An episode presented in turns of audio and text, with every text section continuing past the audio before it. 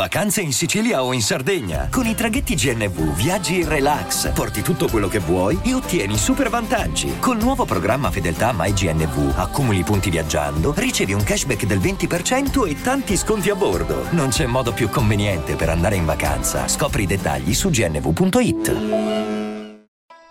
Salve a tutti!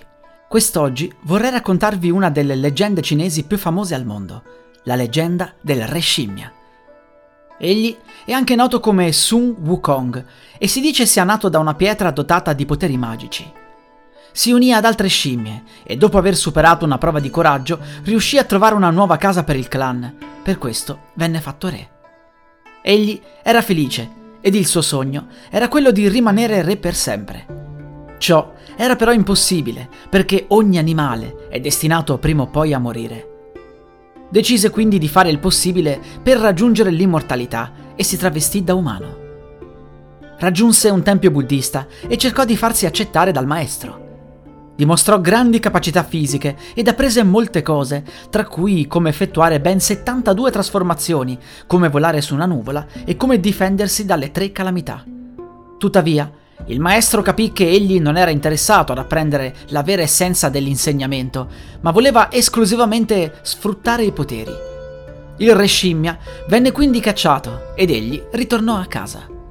Insegnò alle altre scimmie del suo clan a combattere e arrivò a conquistare numerosi regni. Riuscì a costringere i quattro dragoni re dei mari a dargli un bastone che si allunga e si rimpicciolisce a piacimento.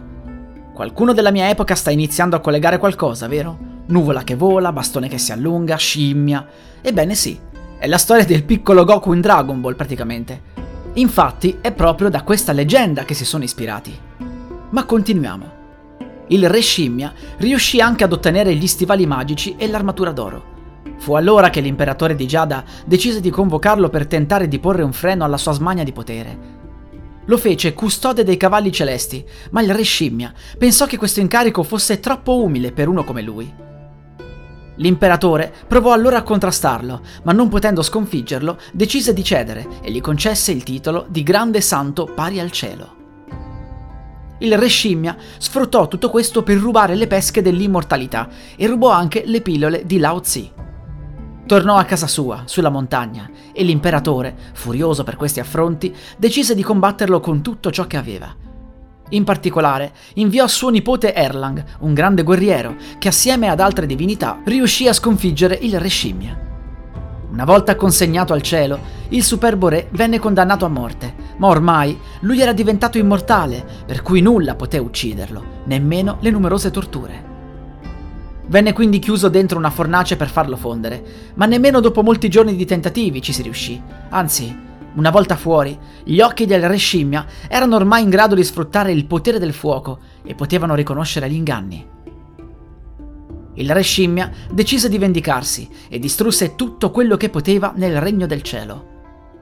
Alla fine, l'imperatore mandò a chiamare il Tathagata Buddha, che sfidò il re delle scimmie ad uscire dalla sua enorme mano.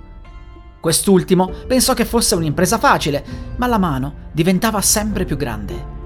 Il re delle scimmie pensò di essere addirittura arrivato ai confini dell'universo, ma invece era ancora intrappolato all'interno della mano del Buddha.